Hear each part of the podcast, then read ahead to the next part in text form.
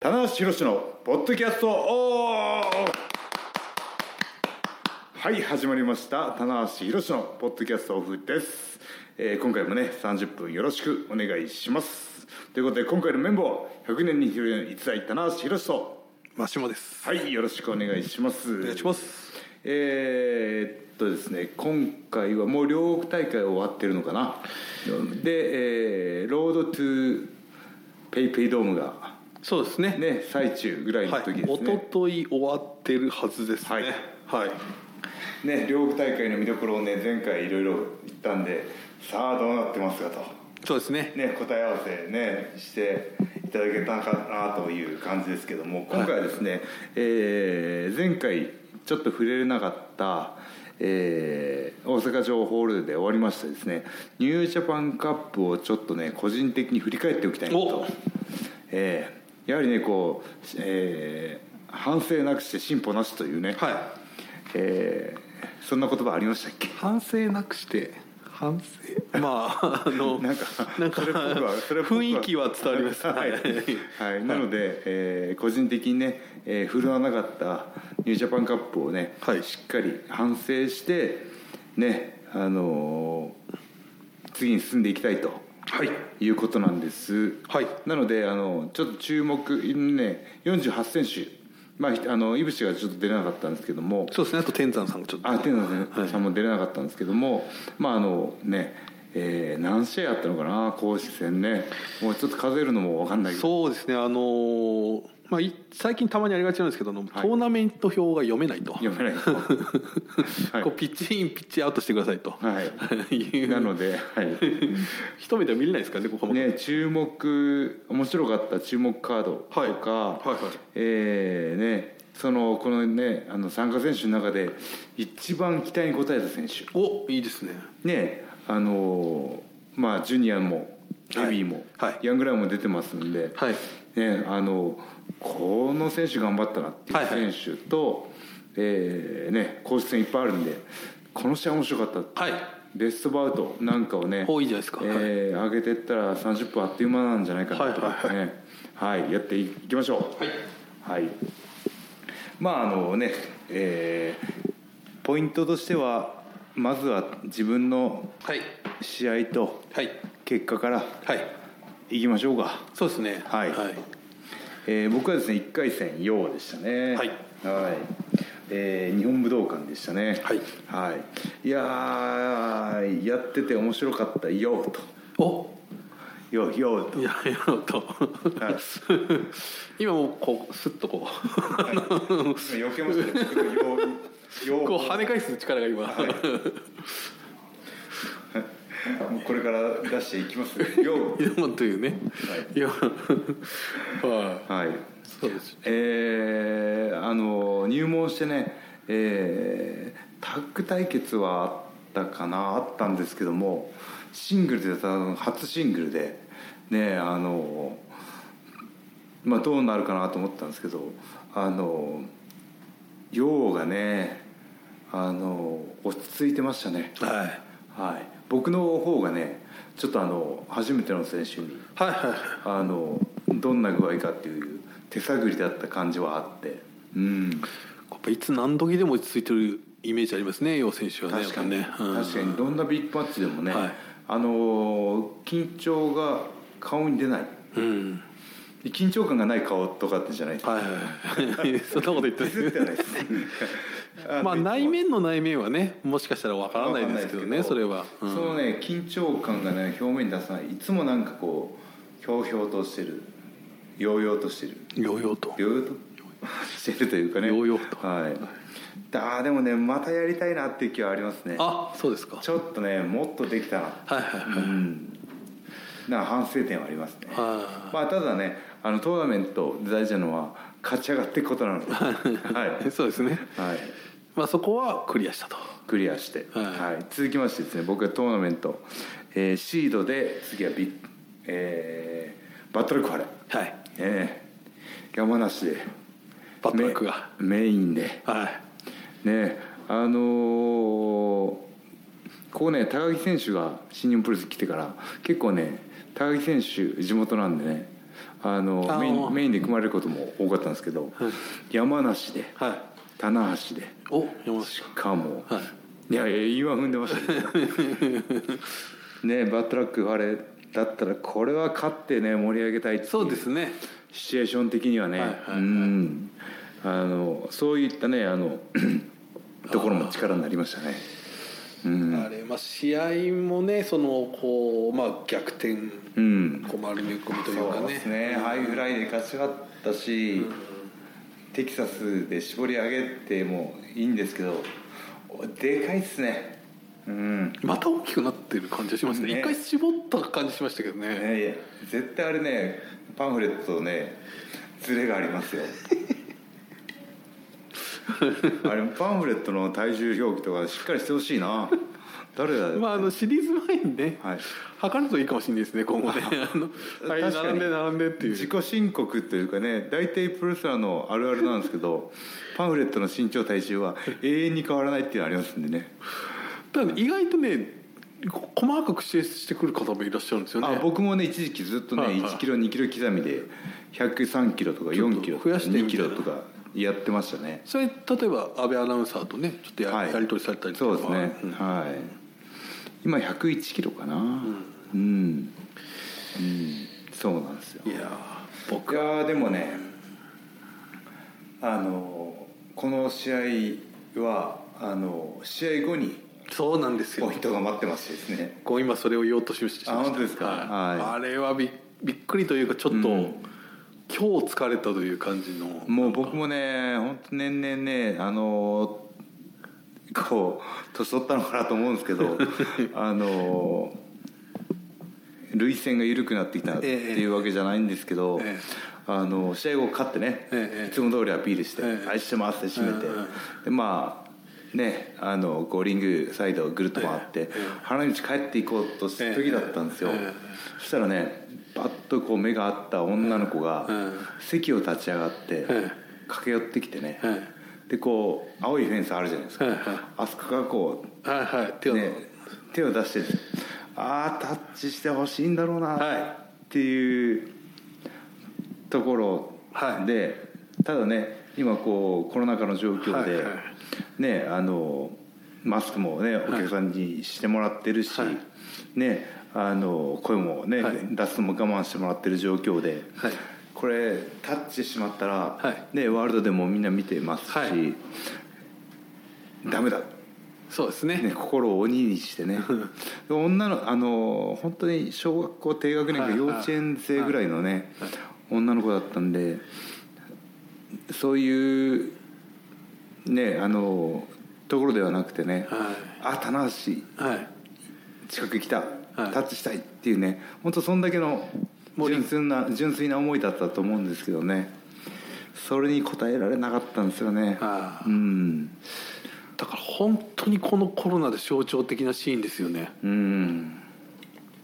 いやーなんかそのねその答えタッチしてほしいんだろうなっていうのはすぐイメージできたのと、それに応えられないはい自分がいて、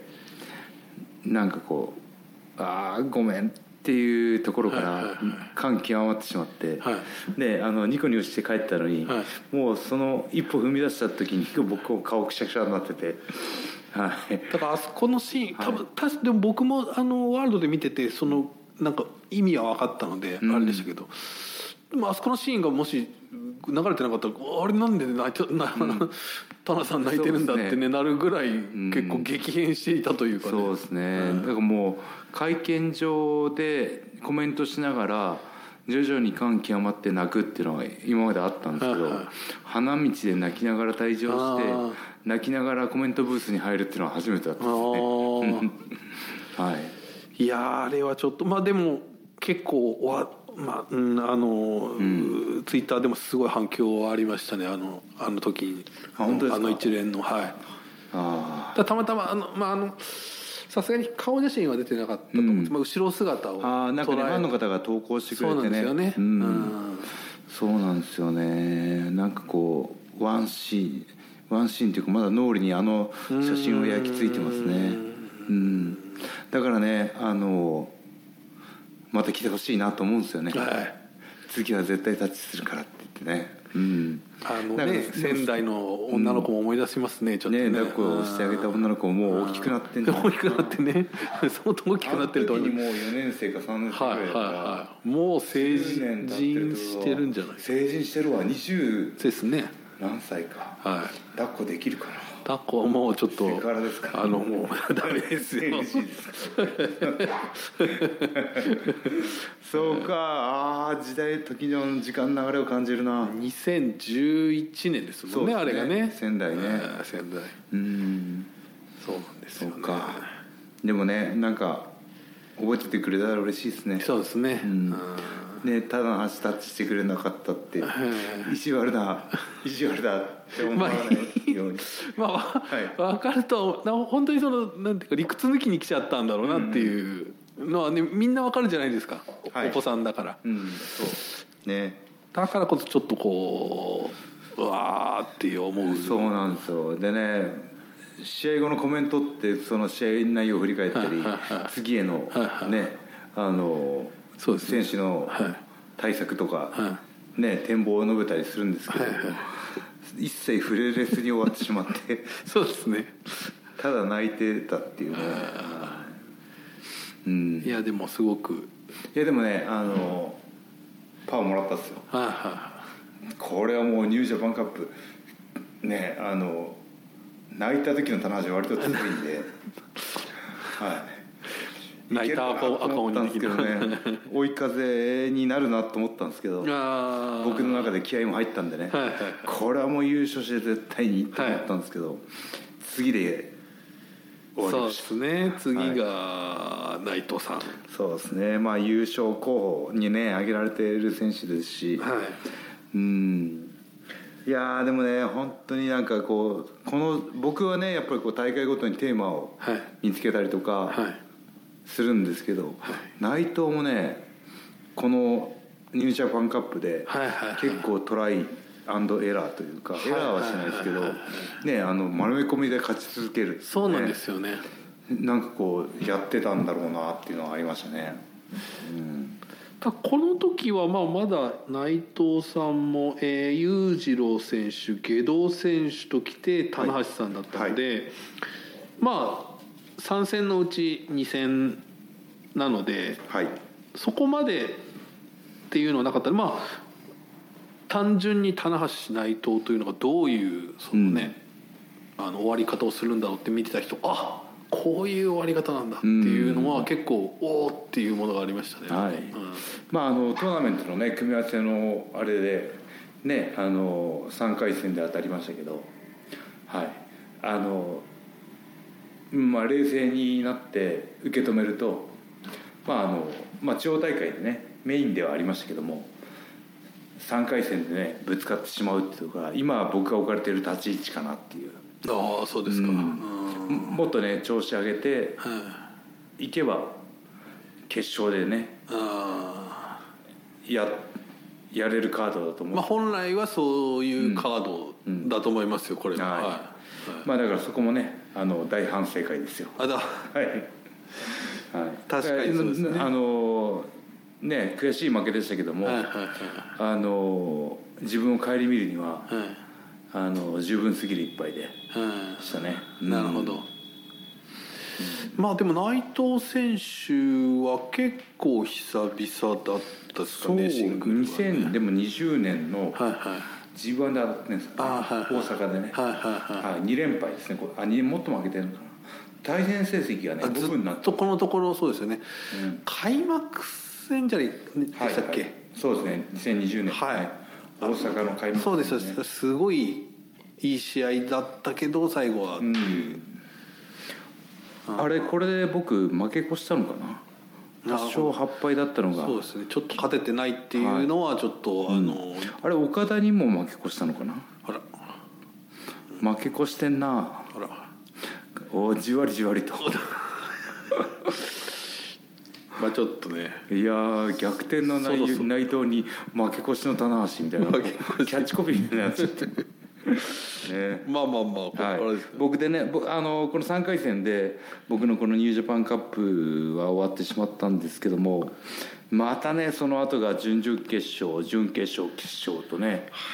そうそうたるメンバーが残りましてですね、はうんまあどうですかどの辺が、まあ、特に長岡から大阪城の流れはこう激動だったと思うんですけど、はいタナさんで印象残ってる試合そうですねやっぱこう目立ったのはジュニアで唯一残った、はい高橋論文はいはいがね、まあ、この無差別級で開催されたトーナメントの意味を一人で担ってたかなっていう気がしますね。やそうですねうんっぱヒロムの強いところはやっぱ個性なんですよね、あうん、ヘビー級と対しても色で負けないインパクトで負けない、あはい試合前にはい対等はいはい対等に持って五分に持ってくっていうねあ力がヒロムにはあるんですよねあなるほどうんあそれは他のジュニア選手でもねなかなかできないところかな、はいはいまあエル・デスペラードがねくじ運悪くてあまあ岡田選手と1は回戦終わりだったんで これデスペがねあの違うはい山にいたら、はいデスペもだいぶ上がってきたんじゃないかなっていうねでしょうねうん想像はできますけどうんえーベスト8は、えー岡田とシーマ選手とああそうで内し藤たジェフコ後部うんでひろ高城ムイービルあ高木さんですかねあ高木さんとあとザックスあイそうバかージュニアとたあヒロム高木選手、えーオスプレイそうですねでザック・セイバーとはいいやーまあでももうそうそうたるメンバーというか、はい残るべきして残った選手ですねうん、トーナメントの面白さと、はいリーグ戦の面白さの違いがねはいニュージャパンカップとはい g 1クライマックスの違いみたいなところはね、はいはい大いにこう感じられましたよね、はいはいうはいんあ本当勝ち上がりの妙というか、うん特にあのシーマ選手が後藤選手を破って、はいベスト8上がってきたの時は相当こうちょっとそうですねうわー来たーっていうのはありましたねやっぱねなんかそのグレイトのね、は意地をね、はい一人で体現したというかね、うん、面白かったな、うん、田村さんこの間大阪城でねシーマさんと初、まあ、はい一瞬一瞬っでてす感じでしたねはいいやーじっくりやりたいですね、はいはいはいはいはいいシーマねえなんか僕もなんか2文字にしましょうかあれ棚があるじゃないですか棚が棚棚対ハ棚ーハーシえ ハッシー棚じゃダメなんですかーターナーでいいですターあターナーで ターナーって言うとちょっとねあの何か思い出してしまいますそうですね、ええはい、ええターナーでいきますターナーだターナーとシー マでシーマでいや僕ダメなんです僕はあれですかね対戦相手に寄せないといけないんですけど 毎回何かしら寄せるっていう、はいえいやーでもねこのまあとりあえずこれでベベスト8えはいかはなんですけどもその1回戦2回戦3回戦で、えー面白かったカードは、はいえーあれですね高木石井い、いやーすごかったですねこの2人はね1回戦で当てるのがもったいない選手ねところでしたねうん結構そういうのありましたよね今回は、これがここで当たっちゃうっていそうですねうん、えー矢野太一もね1回戦で組まれたんそうですねうんうんそれがまた両軍につながってますしそうですねうんえーああとノーリミット対決はねあのちょっと僕はねあの想像してたのと違いましたねああこれね、まあこの間ちょっと1回戦についてはね少しお話しされてましたけど、はいやい、やーそうなんですよね裕次郎さんもっぱ裕次郎がね徹し現今の裕次郎に徹したというかね、はいはいはいトーチャートーチャーをね、えーなんかそのトーチャーを入れずに1対1でっていうねあのーノーリミットからねつながるこの2人の因縁を見せる戦いになるかなと思ったら今を見せる戦いになりましたね。はいはいうん、だからその辺がやっぱりトーチャー勢というのはちょっとこう一個一個シングルの局面とかで、はいまあもう終わってる翔選手とかね、はいイービル選手とか、うんその辺がやっぱ一個一個この試合はどうなんだっていうのがちょっとありますよね。あー父ちゃんいるしなっていうね、当時はあのどうなんですか会社へのクレームは一時期減ったん ですか父ちゃん父ちゃんクレいや僕あのこの間の、えー、と大阪城でームはい翔、選手試合ぶっ壊したじゃないですか、はいはいはいあれちょっとああそうですかまだね、えーまあちょっとあれはまあおお怒りもしょうがないしょうがない致し方だね何秒かで終わっちゃいましたからまあ、ね会社としてもねうん反省点としてね真摯に受け止めてねそうですね、申し訳ございませんって、まあ、い僕やーが言ってもしょうがない俺かやはりこう父ちゃんをお父ちゃん征伐はい新日本の父と言われた田中氏父ちゃんまあ母ちゃんでもいいんですけどね、はい新日本の母と母としてねはい父ちゃんだと父ちゃんだとかぶってますそうですね父ちゃんとかぶってしまうんでね、はい父ちゃんになってからはまだそんなに構想的なこそとうですねないですよねうんいやーね、うん、でもヒロムがねイービル倒して上がってきたのはスッとしたんじゃないですかねいやーあの大爆発しましたねねであの後楽園っていうのはまた久々に、うんあのこう1000人以上入った超えてねうん、盛り上がりもすごかったですかうら、ん、ねありますねいろいろなところはで、いじゃあちょっとねベスト8の面々見ていきましょうかね、はね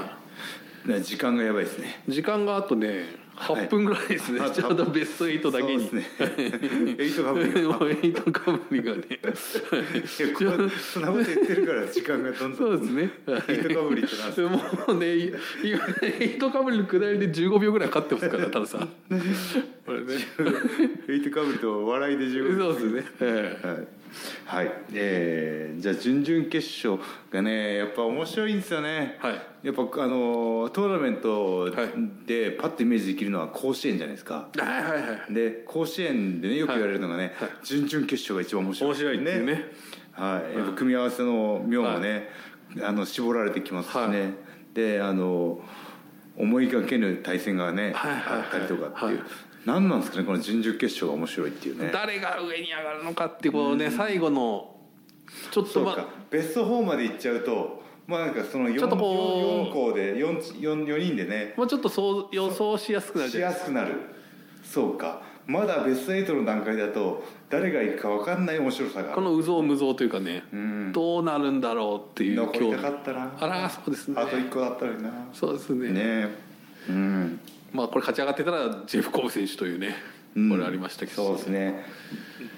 ねこのあの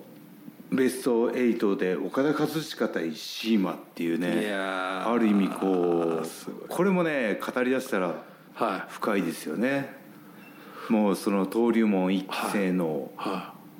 えーシーマ選手、はで岡田も登竜門に入ったんですけど、はなんかその海外行ってる間に登竜門とドラゴンゲートが分かれてしまったんですよいそうですねだからまあすれ違い道場ではあってる入門で見かけたぐらいです、ねあ、ーですぐ海外に行っちゃっはいはいはたいという話は聞いたことありますねだから直接の先輩後輩という意味ではちょっと濃度が薄いかなそうなんですって接い点がねゼロなんですよそこそこだけらしいですねですうん、いやでもそのねルーツをウルティマ・ドラゴンさんに持ってるっていうところはね、ははいこれは面白い体験でしたねそうですね、だからさ最後のそのまあお互いにざれっていうシーンは、うんちょっとこうあそういう感じなんだっていうのはちょっとね、いやシーマ選手したらだいぶ後輩なんですけどですよやっねぱなんかこの同じ一門にいた一一問まさにはいお互いのね本当にリスペクトが感じられましたね、ううんんあれはいいシーンでしたねいいシーンでしたはいはいいやもうやばいやばいやばいそうですねああとと5 5分です ねはい、で内藤対ジェフコブもねこれ去年からね、はい鉄板カード、まあ東京ドームのねん試合もありましたから、うんこれはいやーね本当ジェフコブキラーですねそうですねこれは正直コブ選手来るんじゃないかっていう声、今年すごく多かったんですよ、そのもっと上がってくるんじゃないかと、うんただそこを内藤さんがあのねまさにこの丸め込みでっていうそうですねいやージェフコブね僕去年長岡でやってやられたのかなそうなんですよはだいから勝ち上がっていけばリリベンジマッチというかそうなんですよねここでジェフコブにねリベンジがしかも長岡じゃないですかそうなんですよ、ねだからその線もあるのかなってこう思ってた人も多いとえい思うやんですよ僕も思ってました これ勝ってけば次長岡 でこれ長あいこれジェフコブは同じ場所であのそうそうそうコブちゃん倒してもそうたらればでねう語ればねたらればこう、うんで反対の山はねえー高橋宏夢そうですね同門対決ですかねね、高木慎吾いやーこれもね面白かったですねうんお互いねやっぱりこうスタミナのある選手なんで、うん、すごくね動きがねある試合でしたね、うん、なんかこの2人のなんかこう高木選手がねやっぱ新日本に参戦した時ジュニアからスタートしてるんでそうですそうですはい、なんかそこでねジュニアヘビー級とヘビー級の違いも見せた試合だったかなっていう気がしましたねうんで、えー一番下がオスプレイ対ザック・セイバーこれはねもうイギリスで多分ね嫌というほどやられてる名物カードというかねそうですはいうん、エボリュレボリューションプロレスかなうんいやー本当に最後の最後まで読めなかったですね本当に拮抗してるというかこうしてですこねう来ればこう来るみたいなのはがいもうどんどんどんどん来るっていうそうのですねなんかこうなんか本当にこの2人の試合はなんかプロレスは言葉はいらないというか、はいはい国境を越えるというかだからそれをねなんかボーダーレスな2人だなと思いましたね誰が見てもすごい試合っていうそうそうそうそうんいやーでもねあのこの今ヘビー級転向して無類の強さを誇ってるオスプレイに勝つかっていうね、は意外な意外性はありましたねあそこでこうちょっと一気に本本命って言ったらあれですけど、はいやっぱりザック選手がねちょっとそうなんですよねあのこれねあの本当にオスプレイが上がってきたら、あのなんだろうみんながはファンが思う新日本の現在の4強みたいなところだったはいはいはいはいはい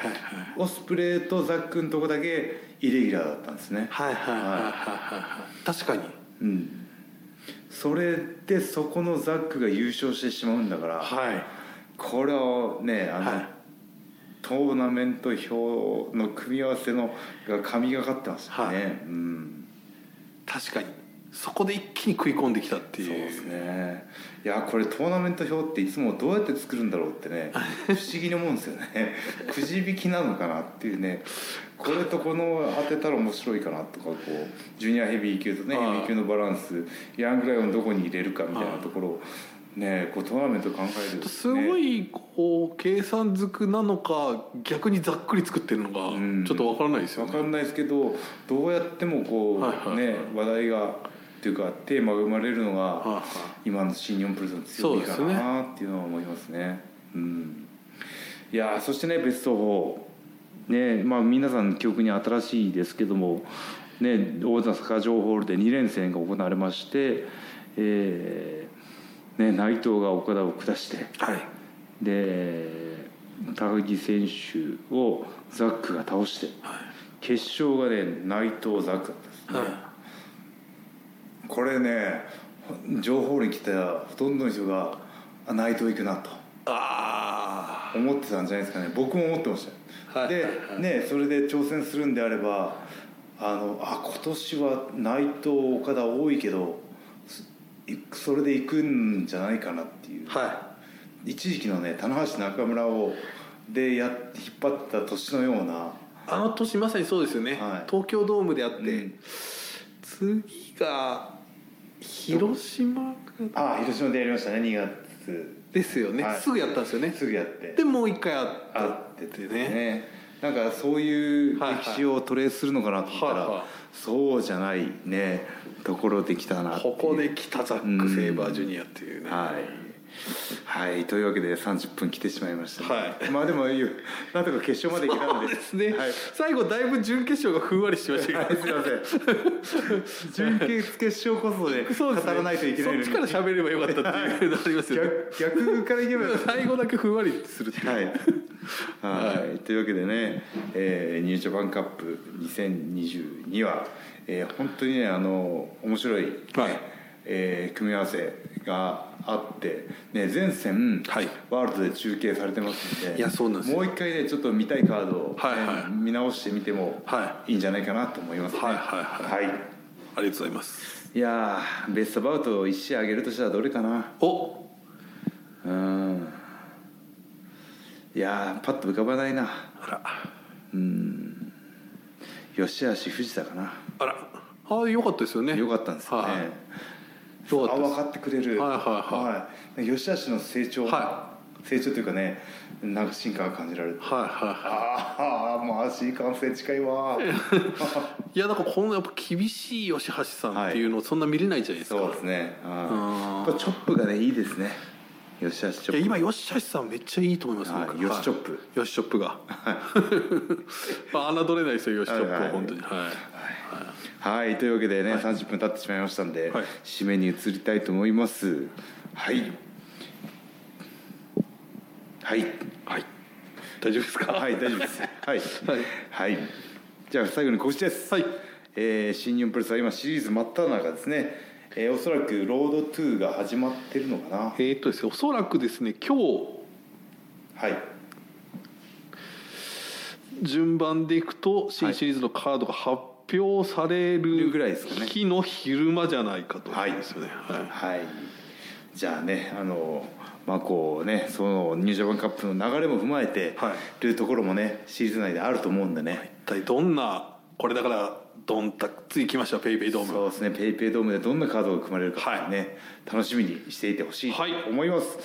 はい、というわけで以上棚橋宏のポッドキャストオブでした